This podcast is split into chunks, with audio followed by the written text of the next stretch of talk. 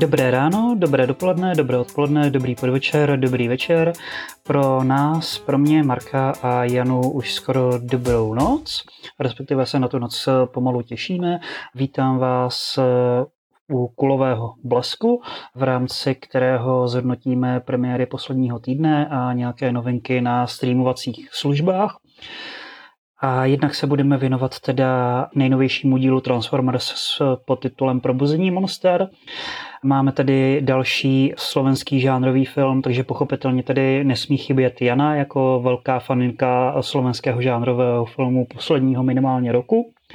A z VOD si popovídáme o tom, co jsme viděli a nebo neviděli, ať už to je Netflixovská dokumentární minisérie Arnold, věnovaná Harejte asi komu, že jo, a nebo HBO seriál Idol, Idol, který měl poměrně jako kontroverzní nebo pseudokontroverzní eh, premiéru na festivalu v Cannes, kde byly uvedeny dva díly. A teď jeden díl je dostupný na HBO Max nebo HBO Go, nebo na HBO, nebo na Max, nebo jak se to zrovna bude chtít jmenovat, nebo jak se to zrovna přejmenuje, ono je to stejně úplně jedno, protože všechno je úplně jedno. My bychom neměli být eh, političtí, na druhou stranu ve veřejnoprávních médiích, eh, v jiných podcastech eh, mají na začátku vždycky rubriku věnovanou aktualitám, tak já bych jenom za sebe zmínil, že mě zaujala aktualita Zrada socialismu, Kim Jong-un zakázal sebevraždy. Je zajímavé, že v kapitalismu jsou sebevraždy povolovány a za socialismu zakazovány. To vlastně vypovídá o obou těch režimech jako takových. Já bych jenom asi ocitoval to, co řekl můj oblíbený filmař David Kronberg, který si tím tak trochu utahoval z filozofie existencialistů a z existencialismu. Cituji Davida Kronberga, kanadského filmaře. Jediné, co dává životu smysl, je sebevražda. A já bych osobně ještě řekl, že eh, jediné, co dává životu smysl, eh, je audiovize. A nedávno skončil 63. ročník Zlínského filmového festivalu pro děti a mládež, což je tak trochu zavádějící název a nebo označení už z toho důvodu, že je to festival, na kterém můžete, jakožto dospívající, dospělí, vidět filmy o dětech, o mládeži, určené spíše tomu dospělému publiku, zejména teda ve dvou sekcích tomu tak bylo jednak sekci za horizontem dětství a jednak sekci Vavříny. Obě tak trochu splývaly v tom slova smyslu že v té sekci Vavříny měly být tituly uvedené na zahraničních festivalech, oceněné různými cenami, ale tak tomu bylo i v případě té sekce nebo programového bloku za horizontem dětství. Mnohem důležitější ale je, že v obou těch programových blocích byly k vidění velmi nadprůměrné, až třeba výborné, zcela pozoruhodné filmy, které by se časem mohly třeba objevit na nějakých streamovacích službách, pokud si teda Zlín Film Fest nezaloží nějakou vlastní platformu platformů, jak už navrhují někteří na sociálních sítích a podle mě by to bylo velmi dobře.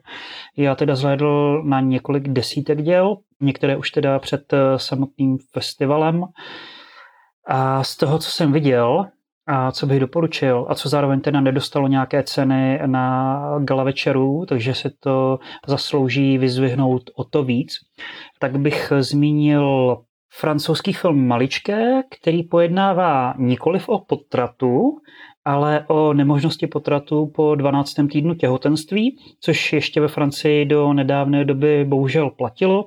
A maličké jsou velmi dobrým takovým jako reverzním melodramatem, kde naopak postavy jsou velmi aktivní, emoce jsou dávány okázale na odiv a naopak až v závěru jsou ty emoce velmi tlumené. Takže proto je to takové opačné melodrama, které je ale velmi působivé a naštěstí s ohledem na to, o čem pojednává, tak to zastarává a je dobře, že v tomto slova smyslu to zastarává, že ty zákony ohledně potratů se mění, alespoň ve Francii k lepšímu, když už ne v některých částech Spojených států amerických, v Maďarsku a nebo v Polsku.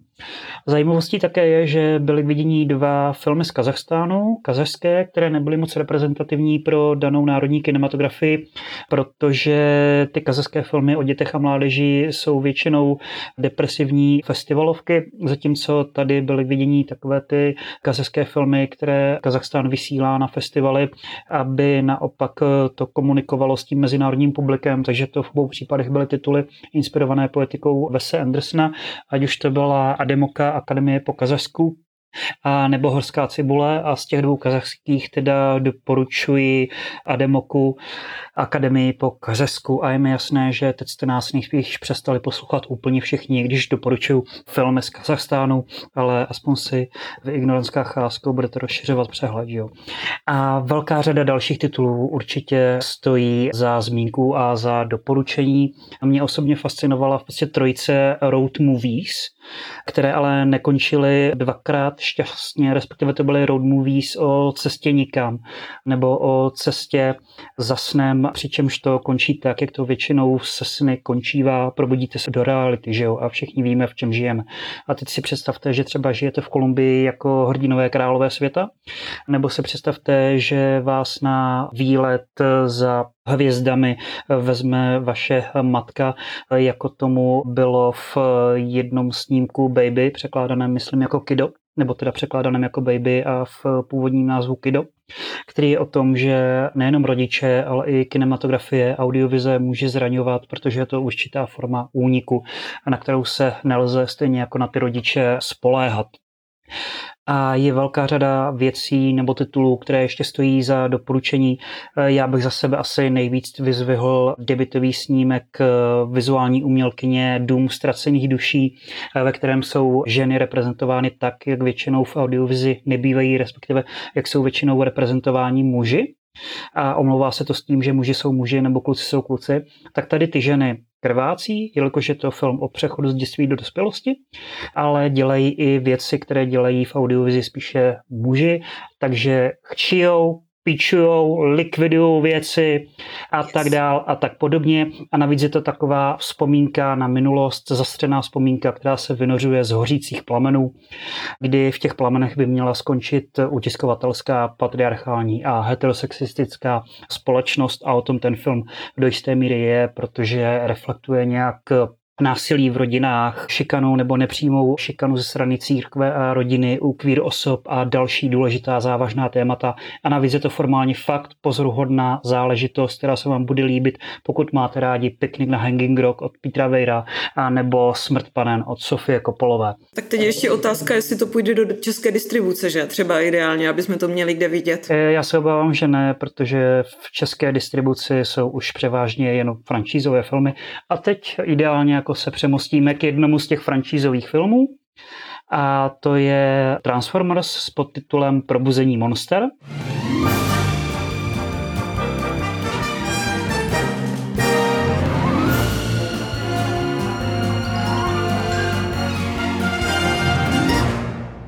Mně se to nechce počítat, což je důvod, proč jsem studoval humanitní vědy a ne něco jiného. Ale je to asi, já nevím, sedmý díl, přičemž je úplně jedno, že je to sedmý díl, protože ve skutečnosti to navazuje na předchozí díl nazvaný Bumblebee, akorát se to z nějakého důvodu nejmenuje Bumblebee a mělo by to předcházet těm bejovým asi pěti Transformerům, ale vlastně se tam neobjevují skoro postavy z ani jednoho z těch dílů, když pomineme nějaké ty transformery, ale ono se to jmenuje Probuzení monster, protože tam nemáme jenom ty transformery, autoboty a deceptikony, jako tomu bylo ve valné většině těch jako bejovských transformerů, s výjimkou těch, kde byli ti dinoboti, nebo jak se tomu nadávalo, ale máme tam eh, ty zvířecí transformery, tu zvířecí odnož, jelikož to vychází z eh, televizního seriálu Beast Wars Transformers z roku 1996. Já se ti nejdřív jenom zeptám, jakožto někoho, kdo neviděl nebo nesledoval ty transformery, co na tady tuhle celovečerní propagaci eh, hraček pro přerostlé děti říkáš? Tak eh, za prvé, pokud jste neviděli ty předchozí díly, tak se tím vůbec netrapte, nemusíte si je dokoukávat, to vám nějak u toho chybět nebude.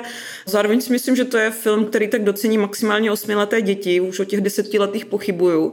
A ty, kteří ještě jako v životě neviděli vlastně jako žádný blockbuster, protože celý ten film na mě působil jakože si v Hollywoodu producenti řekli, hele, tak co bychom natočili, no dobrý, tak zadáme do umělé inteligence, do chatu, nějaký naše úspěšný blockbustery hollywoodských posledních 30 let a ona nám vyplivne nějaký scénář.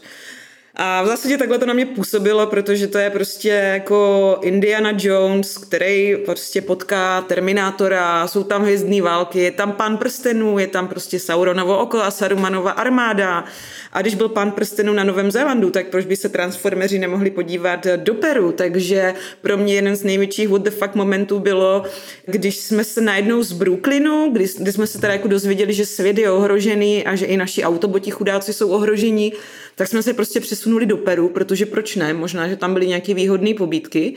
A pak sledujeme, jak nám transformeři jsou eh, v boji s těma zlejma transformerama, likvidují krásný peruánský přírodní památky a člověk se na to dívá a říká si, tyjo, tak jako já se tady dívám na nějakou blbost, za kterou se utraceli jako miliardy dolarů a dva dny předtím bouchla prostě na Ukrajině vodní nádrž a my se tady díváme na tohle a máme se u toho bavit, jakože absolutně jsem tomu vlastně jako nerozuměla a jediný, co mě tam jako asi tak pobavilo a to je věc, která možná spoustu lidí štvala, tak to byl takový jako whitewashing na ruby, že se tam totálně eliminovaly běložské postavy a respektive vlastně se určitě běložským postavám zachovali tak, že běloši jsou v podstatě páni světa, rasisti a arrogantní lidé, protože ty de facto jediné dvě lidské postavy, které tam chudáci asi museli celou produkci jako se bavit s neviditelnýma postavama před zeleným plátnem, tak je vyspánec, logika, náhoda, velká náhoda, když se pak máme přesunovat do Peru, který teda má samozřejmě problém s tím, že ho nechce zaměstnat velký bílý člověk, a pak tam máme Černošku, která je stážitka v muzeu, takový ten jako ženský Indiana Jones, a která má taky bílou nadřízenou, která je totální ignorantka, takže mám pocit, že... A připisuje si její zásluhy. Přesně tak, no. Takže jako bílí lidi jsou zlí lidi a navíc je to ještě jako pro mě jako nepochopitelně, nebo respektive strašně nahodile.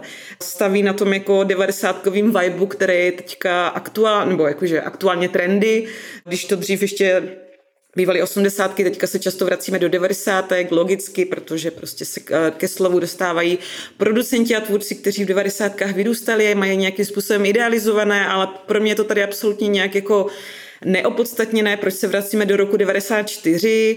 Chápu, že pro mladou generaci je z hlediska jako hudby aktuální, jakoby, nebo nejvíc vše říkající hip-hop a rap, takže se to celý snaží postavit jako vibe na slavným songu Notoria B.I.G. Hypnotize, ale vlastně ani ten soundtrack jako nefunguje tak, aby člověk měl pocit, že teda si z toho aspoň odnese nějakou jako záležitost nebo zážitek na, na hudební úrovni, takže takže je to tam všechno v podstatě takové šíleně nahodilé a konec, který nebudu spoilerovat, tak ten byl pro mě jako totálně řečeno slovy o mladiny OMFG, jakože absolutně If you keep your eyes open, life will show you everything you need to know. Now that's top tier manifestation. Slander on the banter, just one answer, I'm an animal. Gorillas in the trap with them. We find this alone or we find it together. Já se toho trošku zastanu, jelikož tady budeme hrát trošku zlý polda, hodný polda. I když já většinou v životě jako natrefil na neschopné a úplně pitomé poldy, ale tak eh, hrajme jako na zlé a hodné poldy. Tady pro účely podcastu. Já bych řekl, že pro lidi, kteří chtějí jako kulturně citlivější Transformers, akorát horší než ty Bejovy. Tak tohle jsou zrovna jako ty kulturně citlivější Transformers, protože tam nemáme ten sexismus a objektivizaci, které čelila Megan Fox v případě těch bojových Transformerů, ale ono to až později bylo tak přepálené, že to působilo vyloženě jako ironie nebo ironizace, satirizace tady tohle. Takže tohle tam odpadá u těchto Transformerů a jako byly Bejovi Transformers kritizováni za určitý rasismus, xenofobii, stvrzování stereotypů i v případě těch jako transformerů, kteří mluvili určitým nářečím a tak, tak tady je to glosované jako jestli transformeři můžou být jako vůbec rasističtí nebo xenofobní, když to vlastně nejsou lidi, že jo. Akorát tohle je Transformers s tím podtitulem Rise of the Beast, probuzení monster, který působí jako taková předělávka té Bejovy asi nejlepší a nedostižné jedničky. Akorát teda uspůsobená současné době, takže s afroamerickou hrdinkou a s latinoamerickým hrdinou, kteří musí spojit síly s Transformery, takže už tam nemáme takový ten bejovský nihilismus destrukční, ale naopak důraz na určitou spolupráci a chápání jinakosti a úctu ke kulturám, takže tam máme část věnovanou právě segmentu v Peru, kdy se nekradou nějaké věci jako v Indiana Jonesovi, ale naopak se musí ukázat ta kultura v její, řekněme, jako rozmanitosti nebo úctivej, než by to udělal Michael Bay. Bohužel to není ale tak jako pozoruhodné filmařsky jako ty Bayovy věci. Já jsem nebyl na 3D, takže to nedokážu zhodnotit. Byl jsem na verzi v Dolby Atmos, protože mám buď na výběr mezi dubbingem, který je pro lidi, kteří se nenaučili na základní škole číst, a nebo dražší verzi v Dolby Atmos, která většinou bývá naprosto zbytečná, protože je akorát zvukově přeboostyrovaná a ty mixy po většinou nebývají dvakrát dobré a tohle je teda ten případ toho, co jsem právě teďka popsal. A filmasky to není tak biovsky pozoruhodné, takže když je tam akce, tak je hezké, že se to točilo v reálu a ty transformaři se tam jako digitálně doklíčovali ale nemáme tam práce s několika plány, nemáme tam rychlý epileptický střih, nemáme tam eh, důraz právě na zvukové efekty, které by tvořily nějak kontinuitu napříč tím rychle stříhaným snímkem, jako tomu bylo u B. A my bychom vlastně neměli být odborní, takže já bych asi neměl říkat, že zatímco u B byly fakt pozoruhodné atrakce, tak tady jsou ty atrakce narrativně integrované, co znamená, že jsou začleněné do vyprávění. A má to tam nějaký smysl, má to nějakou funkci, jenže to vyprávění jsme už viděli, nebo to žánrové vyprávění jsme už viděli tolikrát a naráží se tam na Indiana Jonese, King Konga, zmiňovalo se to všechno. Takže když to neuvidíte, nic se nestane. A když to uvidíte, pravděpodobně to velmi brzy zapomenete. Je to taková obdoba druhého Pacific Rim k prvnímu Pacific Rim, v podstatě hraná verze dětského animáku, která je neškodná, což je pro mě důvod, proč bych tomu dal 50%. Kolik bys dala ty, ano? Já dávám 10, považuji to za strašně zbytečné, ale asi už v životě nezapomenu na to, že peruanští indiáni celý život svůj dohlídali na transformery, takže tady ten, ten moment, jakože si vymysleli, že peruanští indiáni žili v té symbioze s transformery, Celou dobu se tam honí za megafinem a když ho získají, tak zjistí, že vlastně je ještě druhá polovina megafinu je to honba za megafinem, dělejte radši jiné věci, hoňte jiné věci, než jsou megafiny. Tak.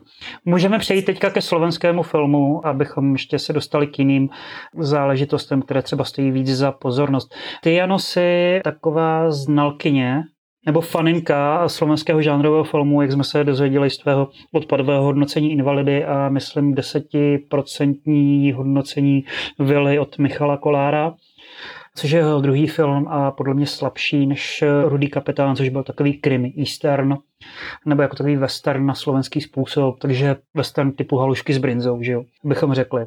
A teďka máme Černé na bílém koni. Další gangsterku, která je v propagačních materiálech popisována jako taková kombinace Kusturici a Tarantina. A často to tak bývá reflektováno Jde tedy o druhý režijní a scenaristický počin tvůrce Rastio Baroše. Omlouvám se, pokud jsem to řekl špatně, já většinou v podcastu zvládám praznit jenom jeden jazyk a to je čeština, tak teďka jsem se rozhodl praznit dva jazyky, češtinu a slovenštinu. Ale zajímalo by mě, jak Jana, jakožto faninka slovenského žánrového filmu, zprzní tady tenhle film. No já si myslím, že to je největší neštěstí, že ten film je takhle propagovaný skrze Kusturicu a Tarantina a vlastně se na tom ale postavili samozřejmě marketingy oni sami.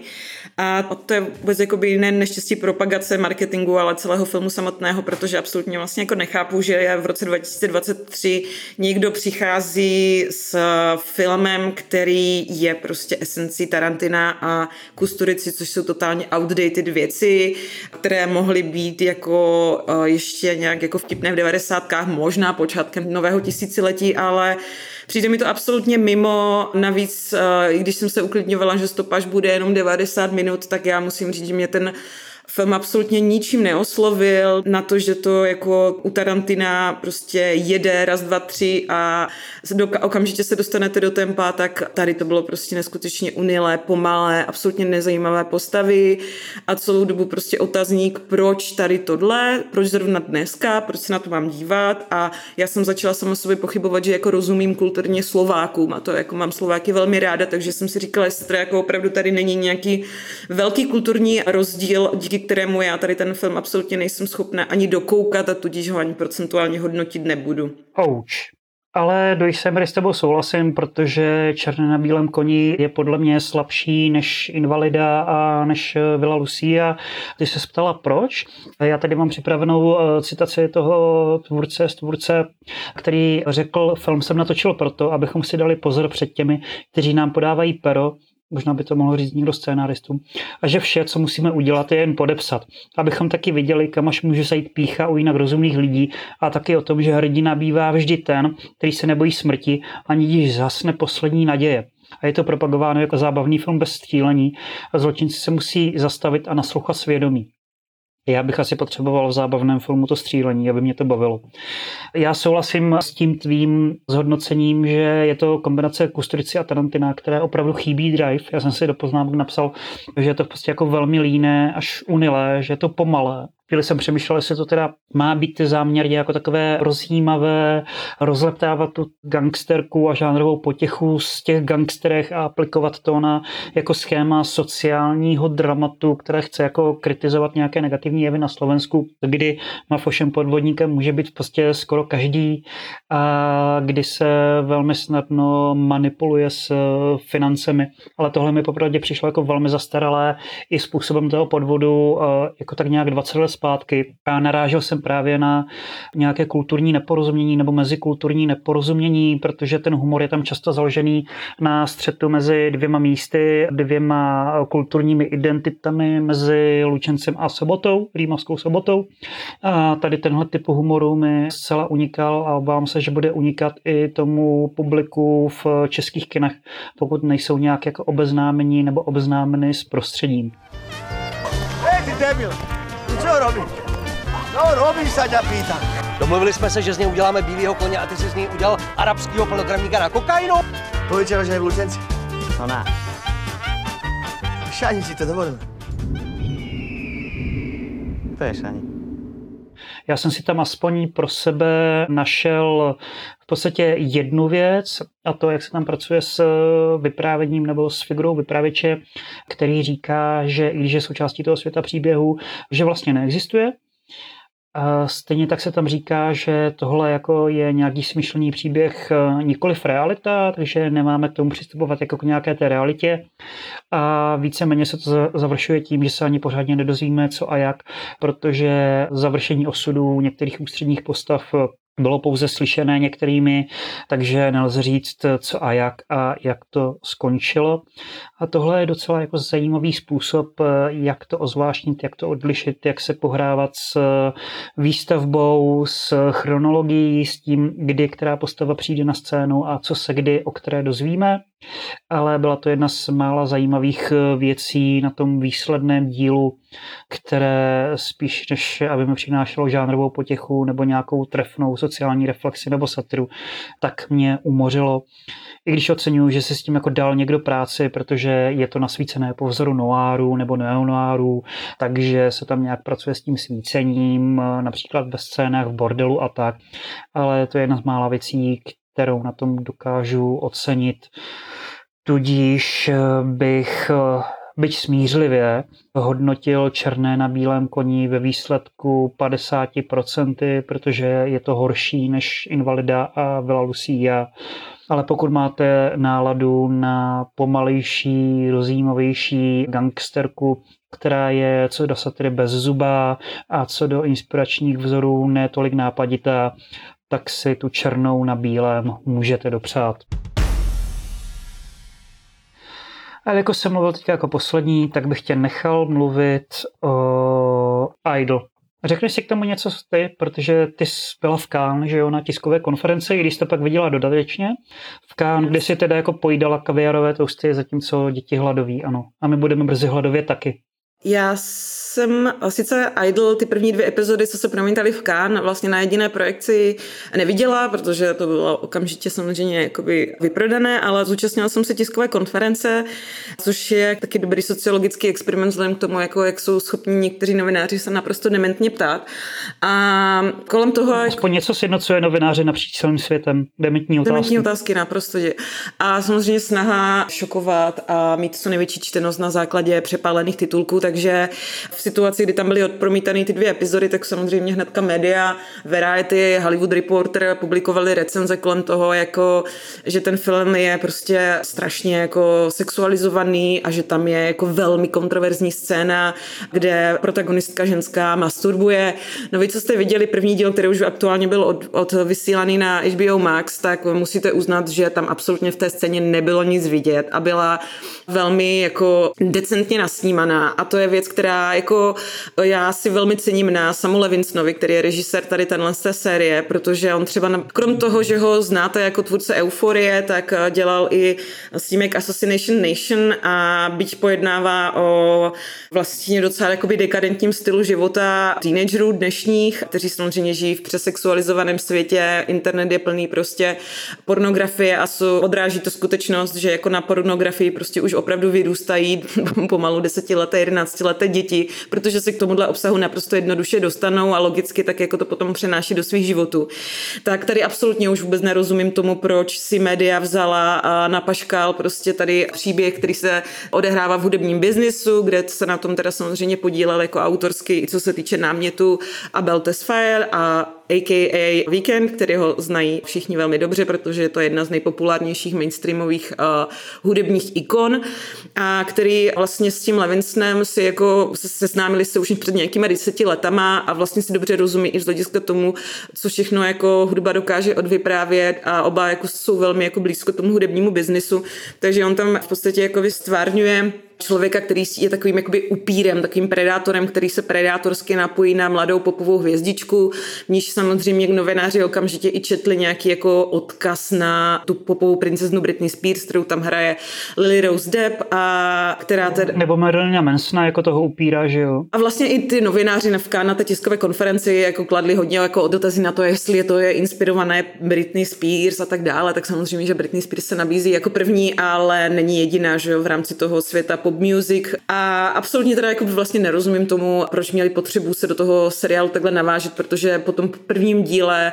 je to zcela jako naprosto, jako bych řekla, nijak nekontroverzně vyprávěný a nasnímaný film, kde opravdu Sam Levinson jakožto režisér, byť pojednává o hypersexualitě, ať už dospívajících nebo dospělých, tak nikdy neobjektivizuje ženské tělo. Jako to je nutno říct, že vlastně je to nasnímané tak, že, že prostě ta ženská postava je tam jakožto postava, která prostě je si vědoma svojí vlastní sexuality, nemá s tím problém, chodí oblíkaná, jak chodí oblíkaná, ale ten film jako takový prostě nějakým způsobem ji neobjektivizuje. Tam to je jenom o tom, že ona se objektivizuje dobrovolně sama podle mě jsou tam i docela dobré vtipky na v současnosti jako velmi diskutovanou novou funkci štábní koordinátora intimity, že jo, který tam dohlíží na natáčení videoklipu nebo respektive na focení na přibal desky tady té mladé popové hvězdičky, která se kdysi zhroutila a teďka se tam den po internetu šíří nějaká jí jako pornofotka.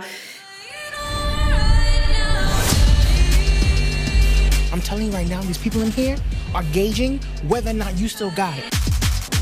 I just wonder about the strippers. They're kind of out femming her with the flips and the dips and the... You're too distracted. Já jsem velmi spokojená, já jsem vlastně dostala to, co jsem chtěla, jsem opravdu zvědavá na další díly a jako opravdu se můžu jenom smát tomu, jakým způsobem prostě se mediálně reaguje na nějaký jakože pseudokontroverzní seriál jenom proto, aby prostě média měla čtenost, takže asi tak nějak, no. Souhlasím, ono to je i ze začátku reflektováno kdy když se tam žena vystavuje na odiv, tak to dělá sama z vlastního vědomí, performuje tam různé emoce, vidíme, že je to určité hraní role i pro ta média. A jak se zmínila, ona jednak určuje svou sexualitu a nenechá se zmítat tím potenciálním slut-shamingem nebo revenge pornem, což jsou pojmy, které pokud ty neznáte, tak si je vygooglujte a budete hned chytřejší, než abyste si stěžovali, že vás to učíme novým věcem, tak nebuďte nevděční. Akorát já bych měl osobně problém v případě toho seriálu s tím, že ta satira si tak úplně nesedla a to kvůli tomu, jak jsou tam nesladěné ty herecké výkony, kdy každý hraje v nějaké jiné poloze. Takže tam máme vloženě v satirické poloze položeného Eliho Rota, nebo Eli Rota, nebo to je úplně jedno, jak se to vyslovuje, stejně víte, o kom mluvím, nebo pokud to nevíte, tak nás stejně neposloucháte, že jo. A do toho je tam jako fakt docela příšerně hrající víkend a poměrně dobře, nebo jako opravdu velmi dobře hrající Lily Rose Depová, která svým rodičům dělá herecký čest v tomhle a čas dělá i v jiných věcech, co tam vidíme. Že jo? A někdy ta satira nebyla úplně dobrá nebo aktuální v tom slova smyslu, že se tam naráželo třeba právě na to revenge porn a na některé věci, které jsou spíš otázkou minulosti a stejně tak ty různé kulty kolem eh, hvězdných osobností a manipulace s nimi byly snad otázkou minulosti. Takže doufejme, že tady tenhle seriál o idealizaci lidí, které bychom neměli idealizovat, tak reflektuje něco, co je právě otázkou minulosti. A uvidíme, jak se ten seriál dál bude vyvíjet, odvíjet, ale veškerá ta kontroverze kolem toho je prostě úplně lichá, protože tam jako není nic, co byste neviděli prostě kdekoliv, i v softpornu, i v mainstreamových amerických filmech, které jdou normálně do kin, protože tam prostě víc než letmou masturbaci a odhalené prso neuvidíte. Takže si radši puste porno, no pokud na to chcete koukat z toho důvodu. Jako mě vlastně fascinuje, že si v dnešní době ještě jako někdo má potřebu stěžovat na, na to, že je v seriálu ukázáno prso. Jako. Viděli jsme základní instinkt, kde jsme viděli Sharon Stone pod, mezi nohy a teď se máme tady jako zbláznit média, která dělají pro senzacechtivost nebo pozornost úplně všechno. A když jsme teda u médií, které dělají pro pozornost a senzacechtivost všechno a lidí v nich, tak na Netflixu je seriál o Arnoldovi, třídílná minisérie. Před eh, pár týdny jste na Netflixu mohli vidět eh, naprosto zaměnitelný, zapomenutelný evidentně nákladný, ale eh, ne postprodukčně nákladný, protože ty triky byly fakt špatné. Seriál Fubar, ve kterém hrál Arnold v takové špatné variaci na pravdivé lži. A teďka se Arnold dočkal vlastní dokumentární série, minisérie, třídílné, kdy v každém díle se reflektuje v podstatě jiná faceta, jiná etapa jeho období, jeho kariéry. Takže v prvním díle je kulturistika, v druhém díle je kultura, takže natáčení filmu a tak. A ve třetím díle je zaměření na jeho politickou kariéru. Arnold Schwarzenegger terminated his box office competition. I was looking for another challenge. Politics. Let's get to work. No no. Je to dokumentární minisérie, která má zatím jako velmi dobré hodnocení na různých databázích což je dané tím, že je to o bílém heterosexuálním muži. Kdyby to nebylo o bílém heterosexuálním muži, ale stejně jako král na Kleopatra tam třeba byla černá postava v inscenovaných pasážích, tak by to rasisty a xenofoby rozrušovalo. Tady máme teda taky, hlavně v prvním díle, inscenované pasáže, kde Arnolda hraje někdo jiný a pobíhá po paloučku nebo se kouká do vitríny nebo tak. Ale nikoho to nerozrušuje, protože u Arnolda asi lidi poznají, že jsou to inscenované pasáže, zatímco u královny Kleopatry lidi v případě historického seriálu zasazeného do Egypta asi nepoznají, že je to inscenované, nebo já nevím, já nevím, co chci po lidech, to je jedno. Ta dokumentární miniserie o Arnoldovi je neskutečně, ale fakt neskutečně repetitivní. Každý, nebo skoro každý ten díl má tu podobu, že to má hodinu. Zhruba 50 minut je to adorace Arnolda, kde se všechno problematické přejde, případně se k tomu Arnold autoritativně vyjádří, anebo se k tomu vyjádří lidi, kteří jsou jeho kamarádi, kamarádky, nebo rodinní příslušníci a tak.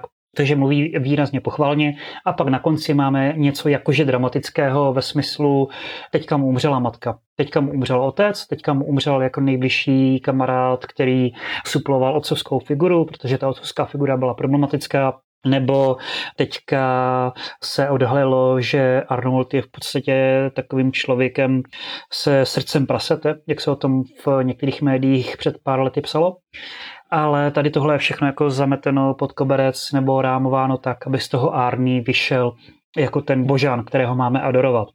A i když tam přijde řeč na takové prostě nepodarky jako Batman a Robin, tak je to rámováno jako úspěch v tom slova smyslu, že to přece mělo tržby. Co na tom, že to na jistou dobu zabilo značku, co na tom, že to bylo kritizováno horem, spodem od všech možných lidí a doceňováno leda ironicky jako určitý queer film. Jo? A takhle se tam přistupuje snad úplně ke všemu, když dojde řeč na steroidy, tak eh, krátký segment Arnie akorát řekne, no v podstatě to v té době dělali všichni a já jsem to dělal zodpovědně, jedeme dál.